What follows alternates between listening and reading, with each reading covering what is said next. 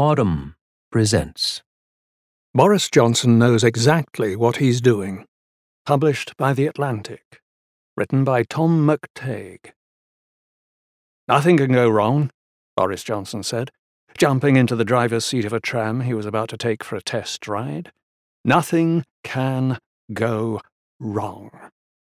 The Prime Minister was visiting a factory outside Birmingham, campaigning on behalf of the local mayor ahead of Super Thursday, a spate of elections across England, Scotland, and Wales in early May.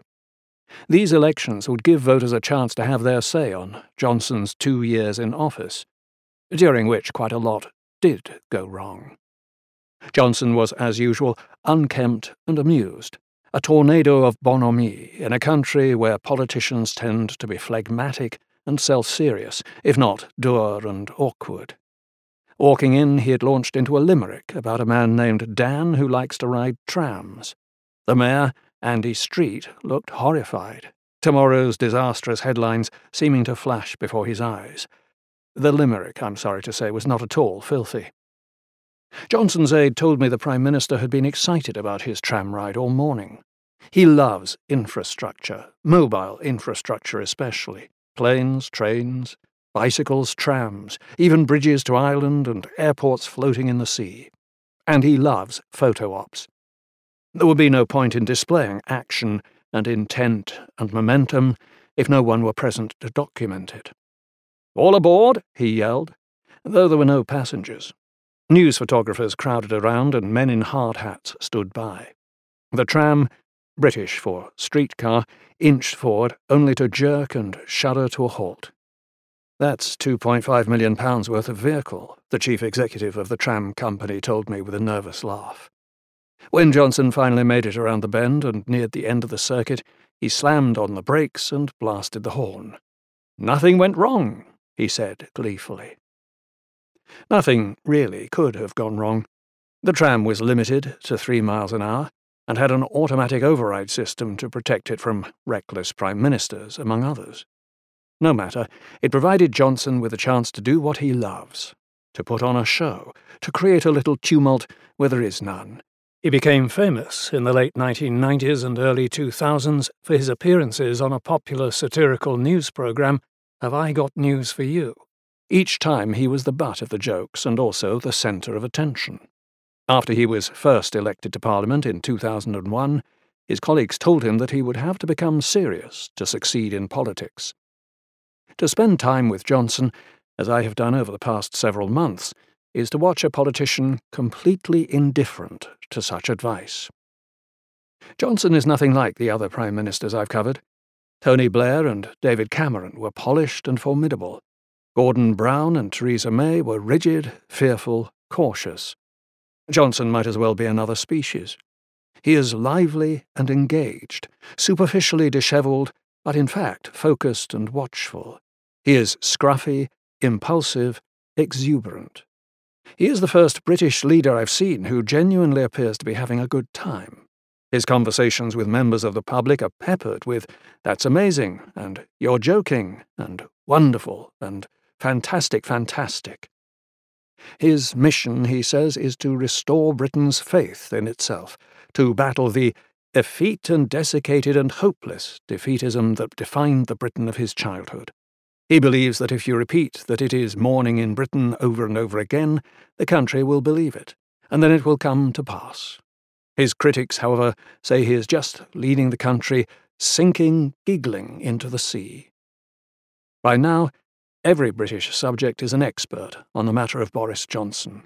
We know that he has an extraordinary gift for extramarital affairs, that he has at least six children by three women, and that his personal finances are a regular subject of press gossip.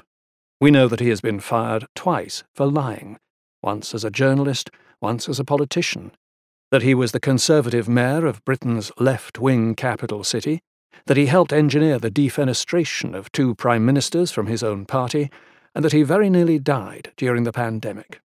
For three decades, we've followed his writing, his ambition, his outrages, his scandals.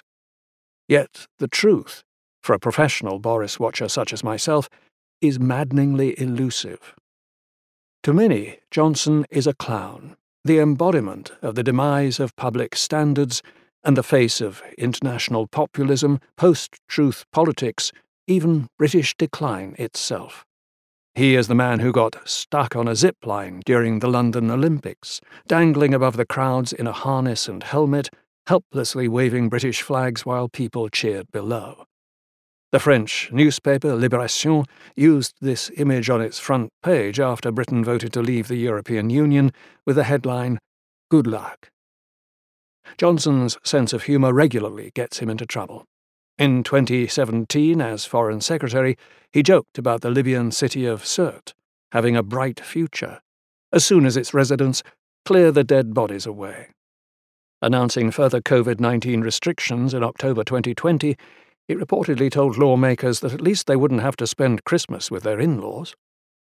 He has likened Hillary Clinton to a sadistic nurse in a mental hospital, and the Conservative Party's infighting to Papua New Guinea style orgies of cannibalism and chief killing.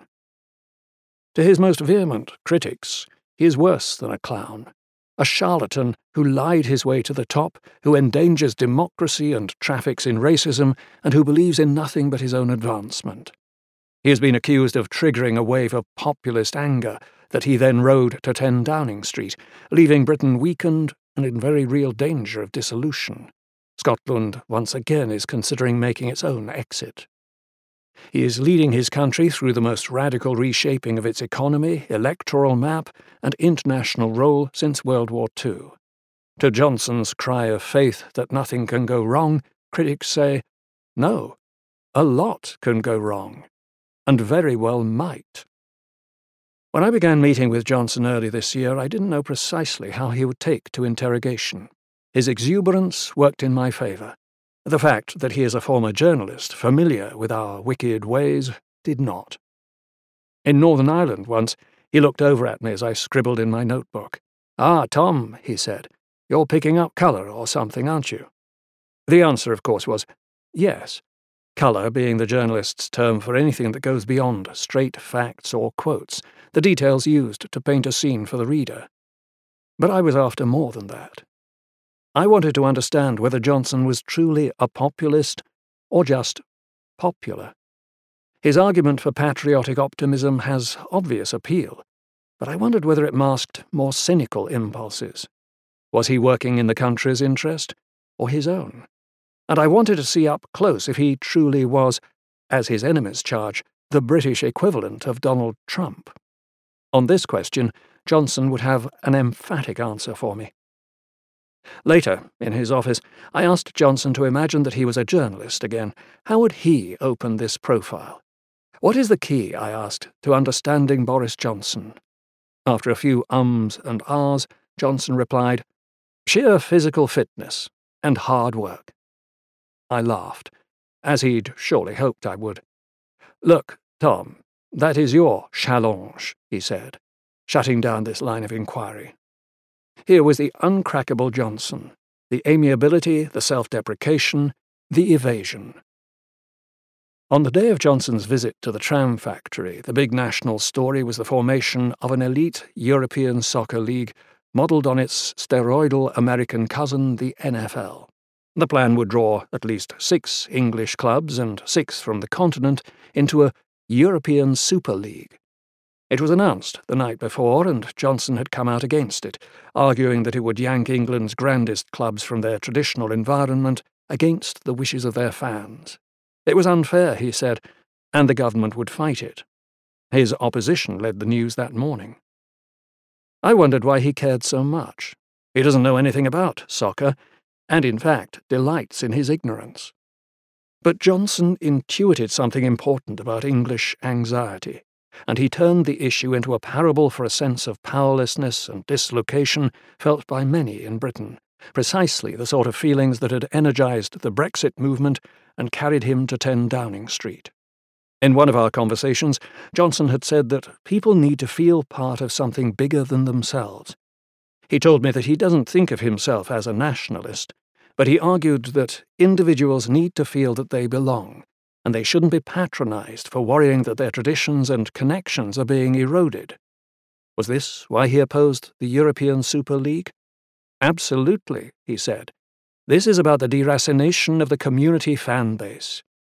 Soccer clubs, he continued, had turned into global brands and were leaving their supporters behind, taking off like a great mothership and orbiting the planet. I was struck by his use of the word deracinated to describe the peculiar dynamics of English soccer partisanship. To be deracinated is to be uprooted from your customs, your culture, your home, in this instance, from England. Here Johnson was offering himself as the People's Tribune, defender of the national game from the threat of alien imposition.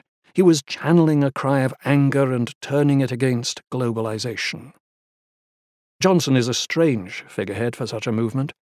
The Prime Minister is, at least nominally, a free marketeer and the chief proselytizer of global Britain.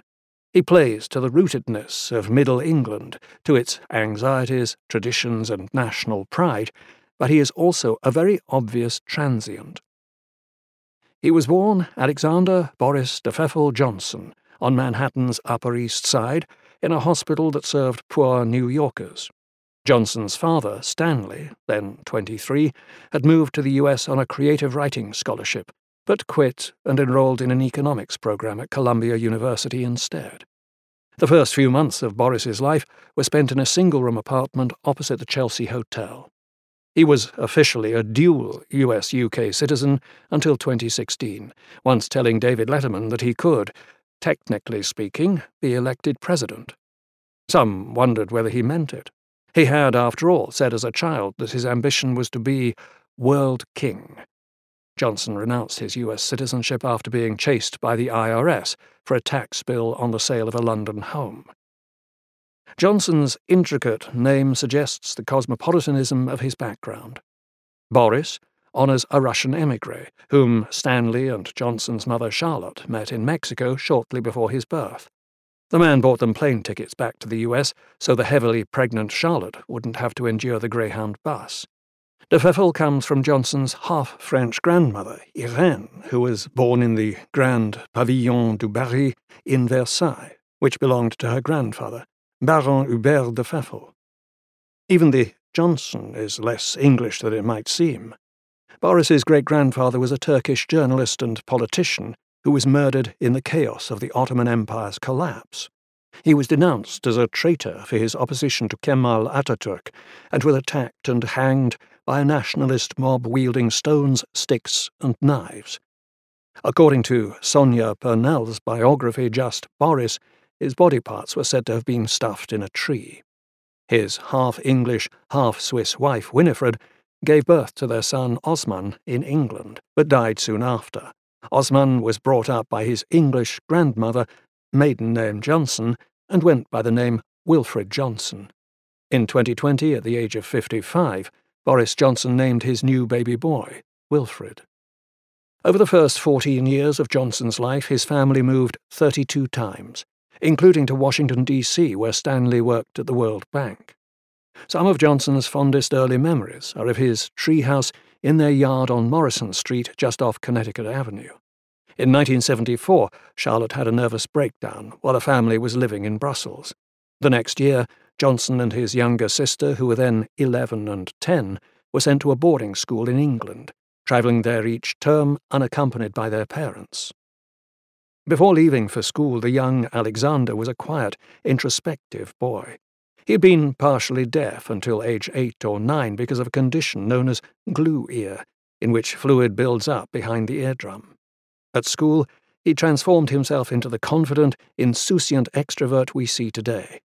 It was at Eton that Alexander became Boris, a fully fledged school celebrity, according to Purnell, head boy, editor of the school magazine, president of the debating society.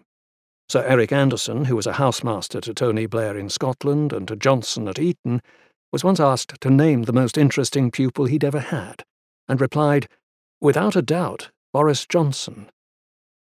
After graduating from Eton and then Oxford, the finishing schools of England's elite, where he was close friends with Princess Diana's brother Charles Spencer, Johnson married young, returned to Brussels, divorced, married again, moved back to London, conducted numerous affairs, divorced again, got engaged again, and all the while steadily making his professional ascent. Throughout, Johnson has stood apart from any clique, whether the modernisers who have sought to remake the Conservative Party or the Thatcherite resistance against them. Johnson has, in fact, tended to avoid the formal ties of obligation that come with being part of any group. In many ways, he himself is the definition of deracinated.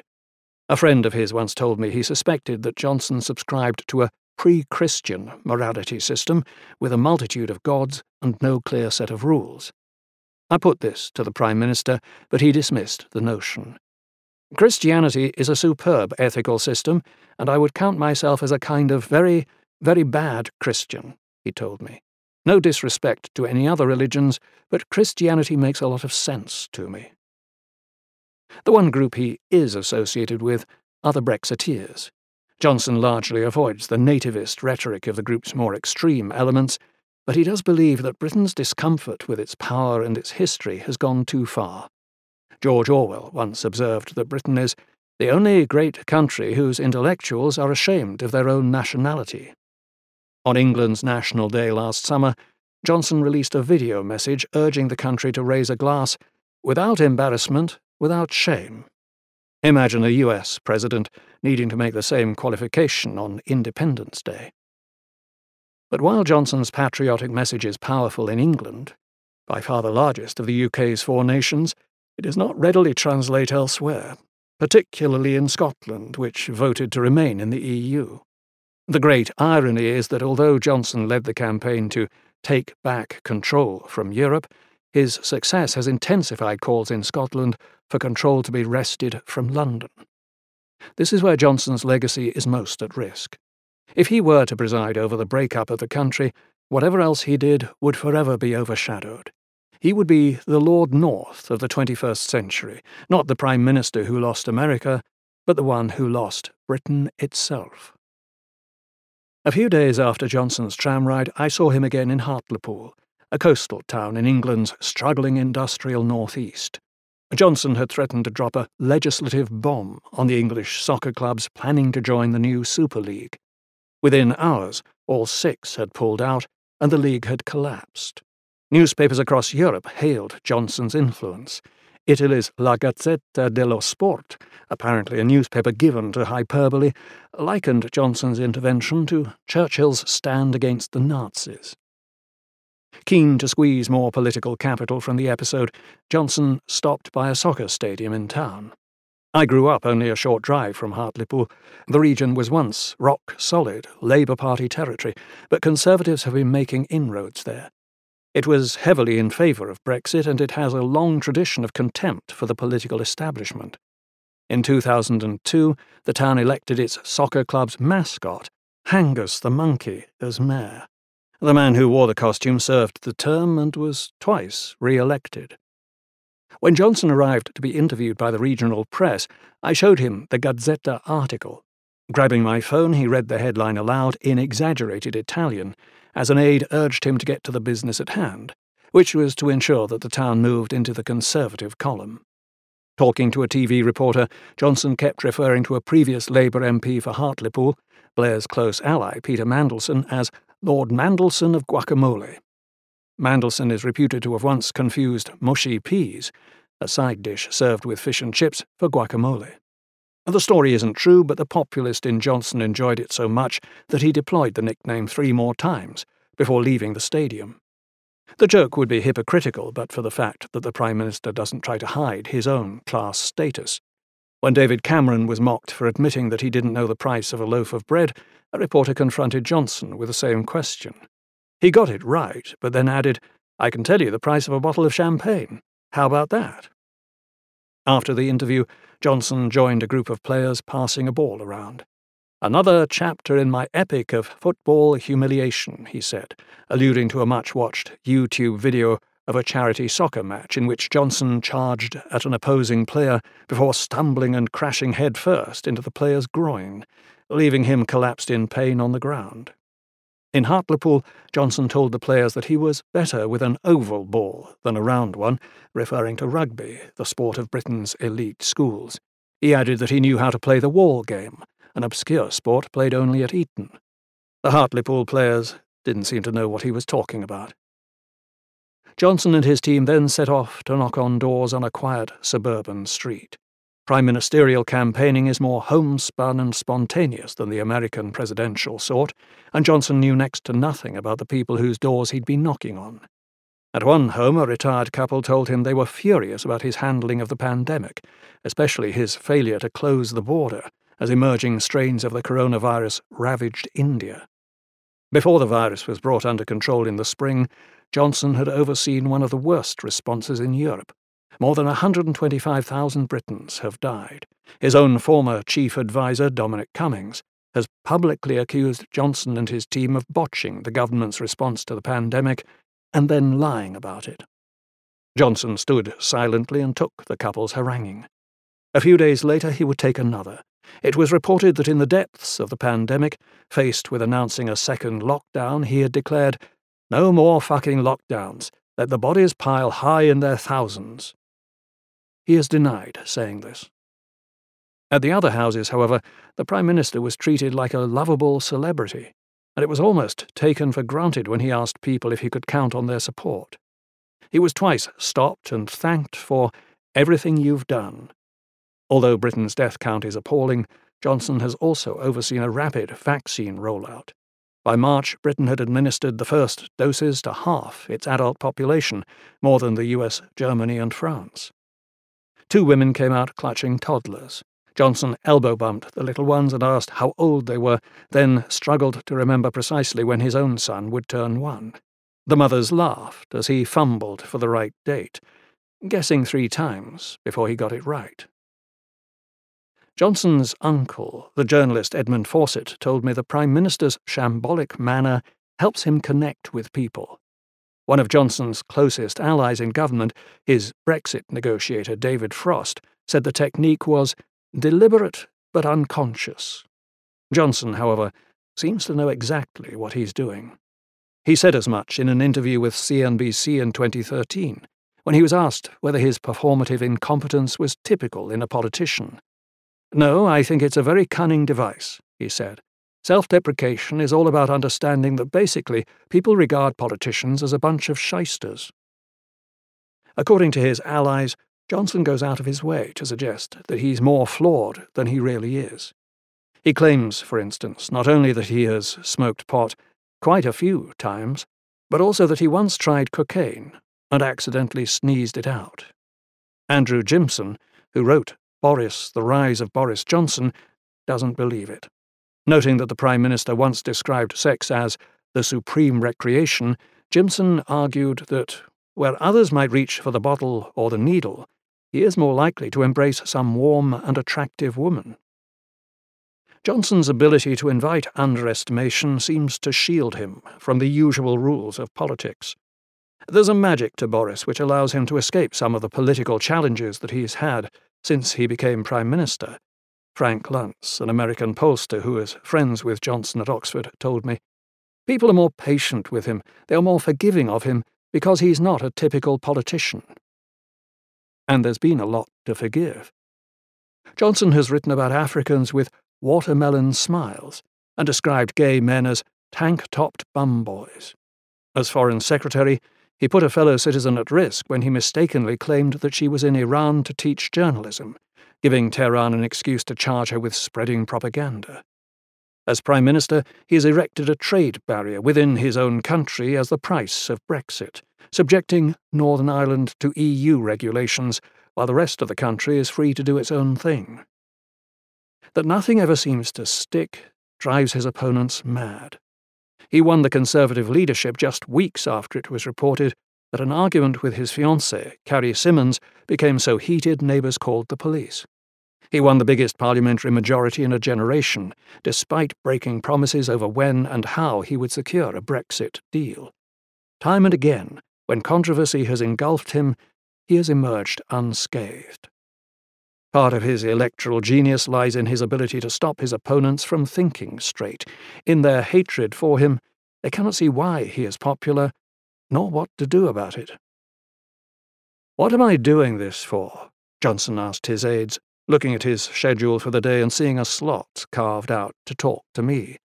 It's for the profile I advised you not to do, James Slack, Johnson's then Director of Communications, said. In the year since I'd first asked Johnson's team for time with the Prime Minister, his Director of Communications had changed twice, and much of the rest of Johnson's early team had been replaced, partly over inter office rivalries that had spun out of control. In the end, Johnson himself gave the green light. When I finally got to see him, it was March 2021, and the country was just starting to come out of its most stringent lockdown. Visiting Downing Street is a strange business. You have to be pre cleared to enter, and you pass through airport style metal detectors. But then you simply walk up the street as if it were any other and knock on a door to be let in. It is not a single building, but a warren of Georgian townhouses that have been connected, extended, fixed up, and perpetually tinkered with. At the heart of the complex is Number 10, the Prime Minister's official residence and place of work. Behind the smart black bricks and polished front door, an air of shabbiness hangs over the place. Stepping inside, you find yourself in a high ceilinged entrance hall where the house cat, Larry, is often asleep. Discarded modems sit on windowsills. Thick red carpets lie worn and uneven, with bits of tape stuck to them. This spring, Johnson was caught up in an ethics investigation over allegations that he'd sought political donations to help pay for redecorating the Downing Street apartment he shares with Symonds, who was blamed in the British tabloids and nicknamed Carrie Antoinette. Johnson has denied any wrongdoing. Downing Street is extraordinarily ill suited to its function as the nerve centre of a modern bureaucracy. Its rooms are either small and disconnected or big and impractical the dining rooms, libraries, and servants' quarters of a different England. It manages to be both modest and cavernous, iconic and underwhelming. It is outdated and dysfunctional. And yet somehow it works. It is a physical incarnation of 21st century Britain. Johnson believes the British state showed unforgivable weakness in its Brexit negotiations and some of his advisers told me it also exhibited fatal incompetence during the pandemic. Britain's bureaucracy, they argue, is in need of an overhaul. Johnson's critics would point out that it was he who negotiated Britain's exit from the EU, and the state was not to blame for his pandemic decision making. It is also true, however, that Britain was notably ill equipped to cope with the coronavirus, and that by the time Johnson took over in 2019, he faced a devil's bargain in how to leave the EU, the terms on offer largely having been set beforehand. Britain's only real success fighting COVID 19 came when Johnson turned down the opportunity to join the EU's vaccine procurement programme and handed the country's own effort to a venture capitalist with a virtually unlimited budget outside the usual rules of government. As a result, Britons were being vaccinated in the millions long before the rest of Europe. But this way of working has created layers of complexity and confusion that have left no clear lines of accountability. Even some of those at the top feel a sense of powerlessness, telling me that the only way to get anything done is to declare, I've spoken to the Prime Minister about this and he wants it to happen. In his office, Johnson steered the conversation to a subject he raised nearly every time I saw him. He'd read an article I'd written, a kind of eulogy for the late British novelist John le Carre. I'd praised le Carre's observations about England and its failing ruling class, privately educated charlatans whom the author mocked as the greatest dissemblers on earth. And I'd listed Johnson as an example. He told me he'd taken a completely different lesson from the novelist to Johnson, Le Carre had exposed not the fakery of the British ruling class, but its endemic passivity and acceptance of decline. I read Tinker Tailor Soldier Spy at school, he said. It presented to me this miserable picture of these Foreign Office bureaucrats. For me, they were the problem. Johnson told me this was exactly what he was determined to fight. You lump me together with various other people, and you say we were all products of these decadent institutions and this culture, an inadequate and despairing establishment. That's not me. He said he was trying to recapture some of the energy and optimism that this country used to have. Johnson believes there remains a world weariness in the government that has to be squeezed out, one of his ministers told me. Johnsonism, an aide said, was partly about puffing our chest out and saying, We're Britain. Several of Johnson's advisers agreed to be candid in exchange for anonymity. In an early phone call with Joe Biden, an aide told me Johnson said he disliked the phrase special relationship after the president used it. To Johnson, it seemed needy and weak. The one member of Le Carre's establishment whom Johnson does not hold in contempt is the hero, George Smiley, who is jaded like his colleagues, but plods on nonetheless, catching traitors and serving Britain. He was a patriot, Johnson said. To Johnson, Smiley might be a cynic, but he is also a romantic, a believer. Isn't that you? I asked. Johnson is a romantic who urges the country to believe in itself, but who also plays the political game, stretches the truth, stands against his friends, and deposes his colleagues. After an initial show of mock evasion, the Prime Minister replied, All romantics need the mortar of cynicism to hold themselves up. Here was Johnson offering a rare moment of self reflection. During the time I spent with him, whenever we got close to anything approaching self analysis, he would parry, swerve, or crack a joke. At one point, when I brought the conversation back to Le Carre, Johnson fell into a series of impersonations of the novelist's characters. One of Johnson's aides told me the Prime Minister loathed anything that smacked of over intellectualizing politics. At Downing Street, I heard Johnson repeat a saying his maternal grandmother was fond of quoting Darling, he said, mimicking her, remember, it's not how you're doing, it's what you're doing. Johnson said this was the key advice. I asked Johnson's sister, Rachel, about it. She told me their mother was also fond of the saying. It's about being in the moment, she said, rather than worrying about how things will turn out.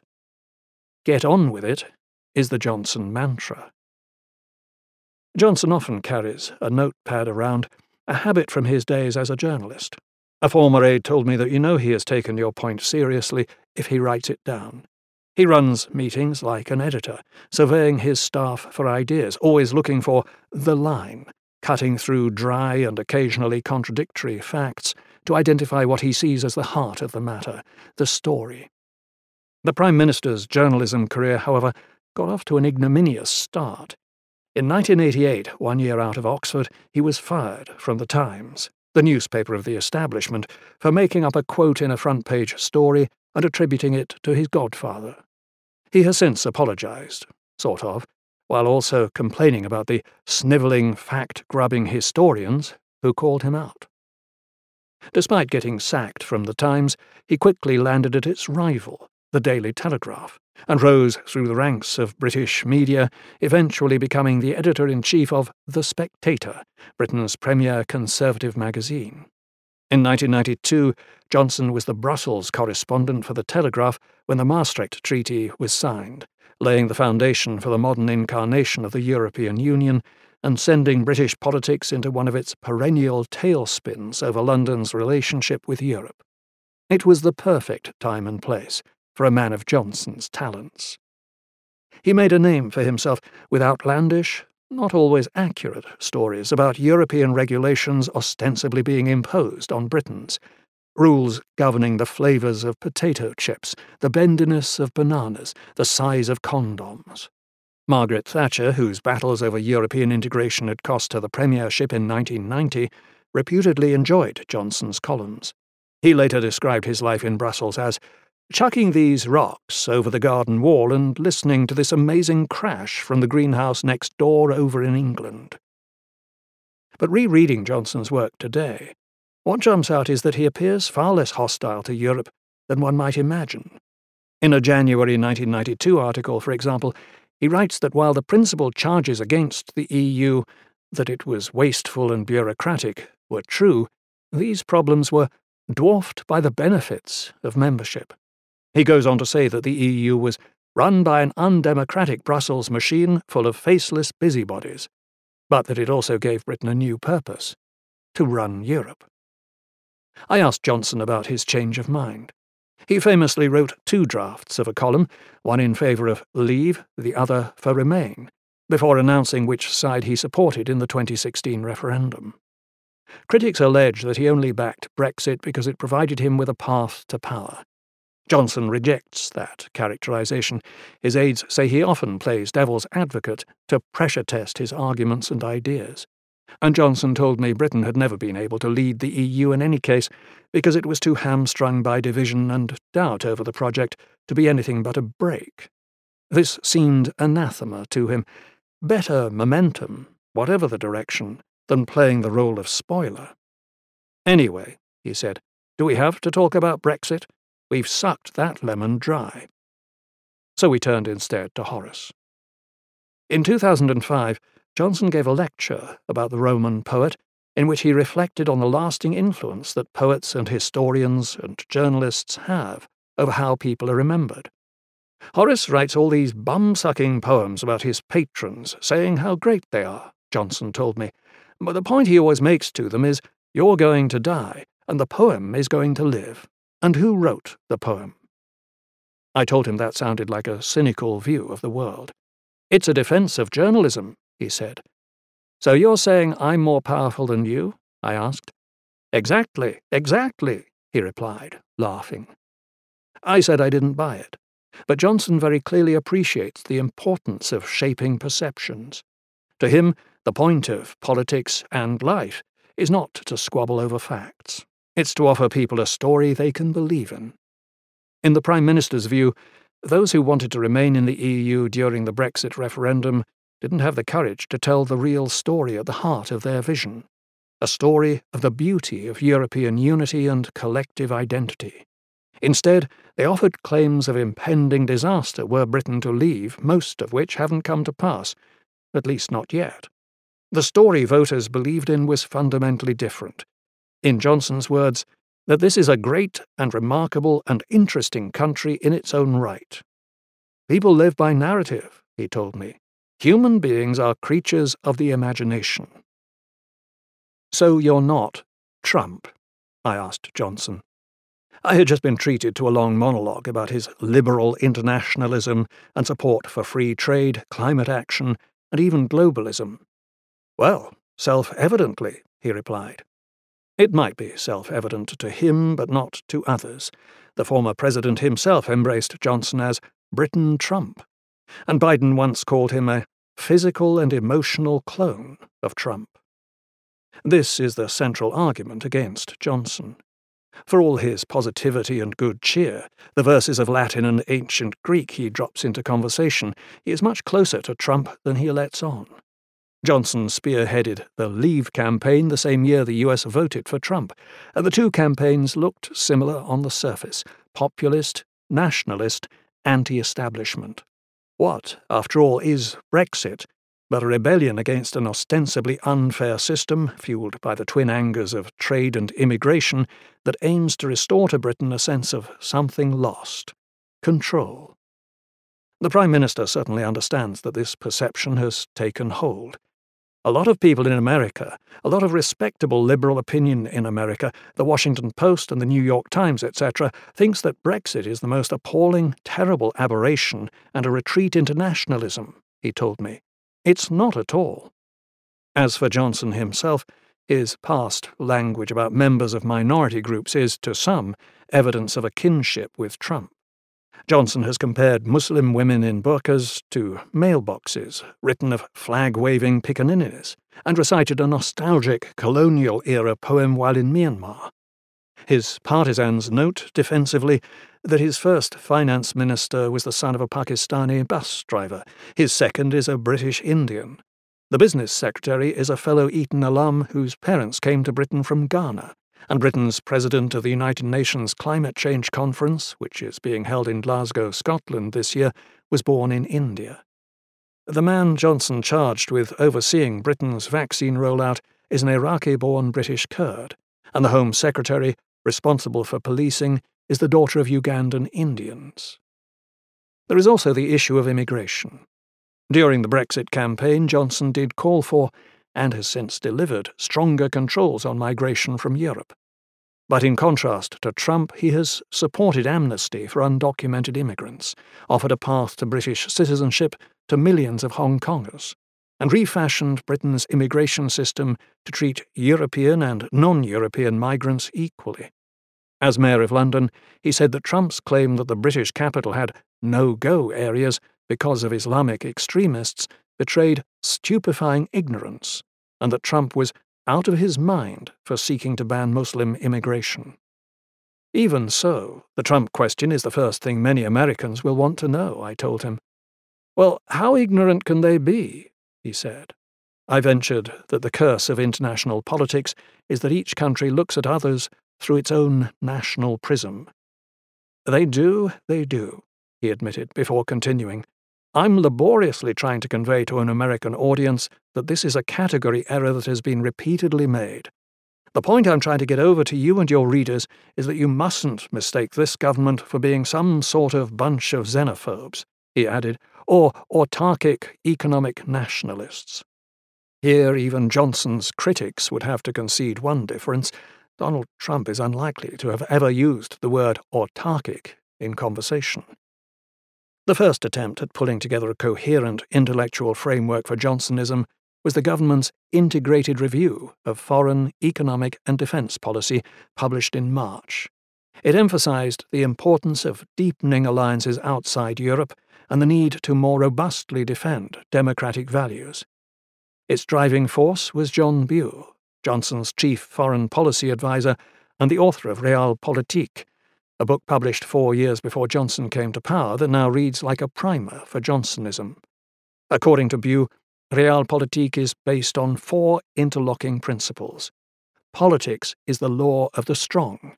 States are strong when they are domestically harmonious. Ideas matter because people believe them, not because they are true. And finally, the zeitgeist is the single most important factor in determining the trajectory of a nation's politics. Johnson's blueprint for governing can be found in these principles. His pitch to voters is that he will unite and level up the country, which starts from the premise that Britain cannot be a decisive, confident international actor as long as it is divided, economically imbalanced, and as vulnerable to global finance and health crises as it has shown itself to be. He also believes that the global zeitgeist has radically changed since the 2008 financial crisis, and therefore so too must Britain's foreign policy. This is not an ephemeral, insubstantial thing. Voters will not accept a laissez faire attitude toward free trade, deindustrialization, or the rise of China any longer. Whether voters' demands on these issues are reasonable or constructive is beside the point. They are reality Johnson and his allies emphasize that Brexit did not happen in a vacuum. In The Globalization Paradox, the Harvard economist Dani Rodrik notes that the more tightly the world's economies intertwine, the less influence national governments can have over the lives of their citizens. For a long time, governments, including Britain's, believed that the economic benefits of globalization outweighed that cost. But when this bargain began to reveal its emptiness, particularly after 2008, voters demanded more control. In Britain, this was particularly acute because the country was more exposed than most, with its oversized financial sector and open economy. It was ripe for a revolt to take back control, the Leave campaign's central promise. Johnson has vowed to use the power of government to reinvigorate industry and boost growth outside London, using levers that he says wouldn't be available if the country were still in the EU. One aide told me Johnson had ordered civil servants to reject conservative orthodoxies about government intervention being bad and to be more creative and more confident around who we choose to back. It's an unusual approach for someone caricatured as a right wing ideologue. On the American political spectrum, Johnson's policies would fall well to the left of centre. The Prime Minister told me he doesn't want the EU to fragment. He just doesn't want Britain to be a part of it. For too long, Johnson and his team believe Britain has been living out a foreign policy of a world that has gone, one of his closest advisers said. Beijing and Moscow have shown us the limits of the rules based order. Britain can no longer afford to be a status quo power naively trying to resurrect a defunct system. The world is moving faster, the adviser said, and therefore we have got to get our shit together and move faster with it. To do so, Johnson insists, Britain must be independent, united, and nimble. His Foreign Secretary, Dominic Raab, told me that instead of some big, cumbersome whale, the country needed to be a more agile dolphin. The Prime Minister has already indicated what this might look like imposing human rights sanctions on Russia, using the presidency of the G7 to turn the group into a wider alliance of democracies, and trying to join the Trans Pacific Partnership. The world is messy, and Johnson likes mess. He believes the key is to adapt. He has spent a lifetime turning ambition, opportunism, and ruthless self promotion into extraordinary personal success. Why can't a country do the same? Whenever you talk to Johnson, you bump up against an all encompassing belief that things will be fine. He believes, for example, that the threat of Scottish independence will melt away over time, with Brexit acting as a centripetal force pulling the UK back together. Yet Johnson understands the art of politics better than his critics and rivals do. He is right that his is a battle to write the national story, and that this requires offering people hope and agency, a sense of optimism and pride in place. He has shown that he is a master at finding the story voters want to hear. Whether he succeeds or fails matters beyond Britain's borders. As democratic states look for ways to answer the concerns of voters without descending into the authoritarian Orbanism of Eastern Europe or the Trumpian populism that has consumed the Republican Party, Johnson is beginning a test run for a conservative alternative that may prove attractive or at least viable. But with Britain finally outside the European Union, Johnson must now address problems that cannot be dealt with by belief alone. If his domestic economic project fails, some fear the country will turn toward xenophobic identity politics. If he cannot unify the country at home, his bid to make Britain more assertive on the world stage may prove impossible. If he cannot fend off demands for Scottish independence, the state will fracture. Telling everyone everything is fine is not the same as everything is fine, Tony Blair told me. Now that Johnson has won his revolution, does he have the focus to see it through? Even one of his closest aides expressed worry that the Prime Minister doesn't think systematically about Britain's problems, that he is too reliant on unshakable faith. The last time I saw Johnson was back in the northeast of England. Super Thursday had come and gone, and he had scored thumping victories in England, though not in Scotland, where pro independence parties won a small majority. We met in Sedgefield, Long Blair's constituency. When I was a child, the joke was that Labour votes there were not so much counted as weighed. Now it's Conservative territory. Johnson admitted a certain grudging admiration for Blair, who won three parliamentary majorities in the 1990s and 2000s. I said that the difference between the two men, as far as I could tell, was that Blair saw everything through a prism of progress. Those on the right side of history, such as himself, and those like Johnson who were trying to hold back the inevitable. He felt the hand of history on his shoulder, didn't he? Johnson said, mocking a famous Blair quote shortly before the signing of the Good Friday Agreement in Northern Ireland. Johnson doesn't see the world that way. I think that history, societies and civilizations and nations can rise and fall, and I think that things can go backwards, he said. This might sound like a warning, but to Johnson, Brexit is the fuel for Britain's rise, not its fall. He believes the country today has far more oomph, impetus, mojo than before it left the EU. As ever with Johnson, it's hard to discern true belief from narrative skill. I kept coming back to something he'd told me earlier, in our discussion of Le Carre. All romantics need the mortar of cynicism to hold themselves up. The duality of his character continued to fascinate me. There is the light and the colour he wants the world to see, his jokes and unclouded optimism. But there is a shadow, too, the darker side that most people who know him acknowledge, the moments of introspection and calculation. Hoping for another glimpse of the more reflective Johnson, I repeated the quote to him and began to ask him what he'd meant. I wondered, was all I was able to get out, before Johnson cut in. Did I say that? He asked. How pompous of me. If you enjoyed this production, find the best long form articles read aloud in the Audm app, available now for iPhone and Android.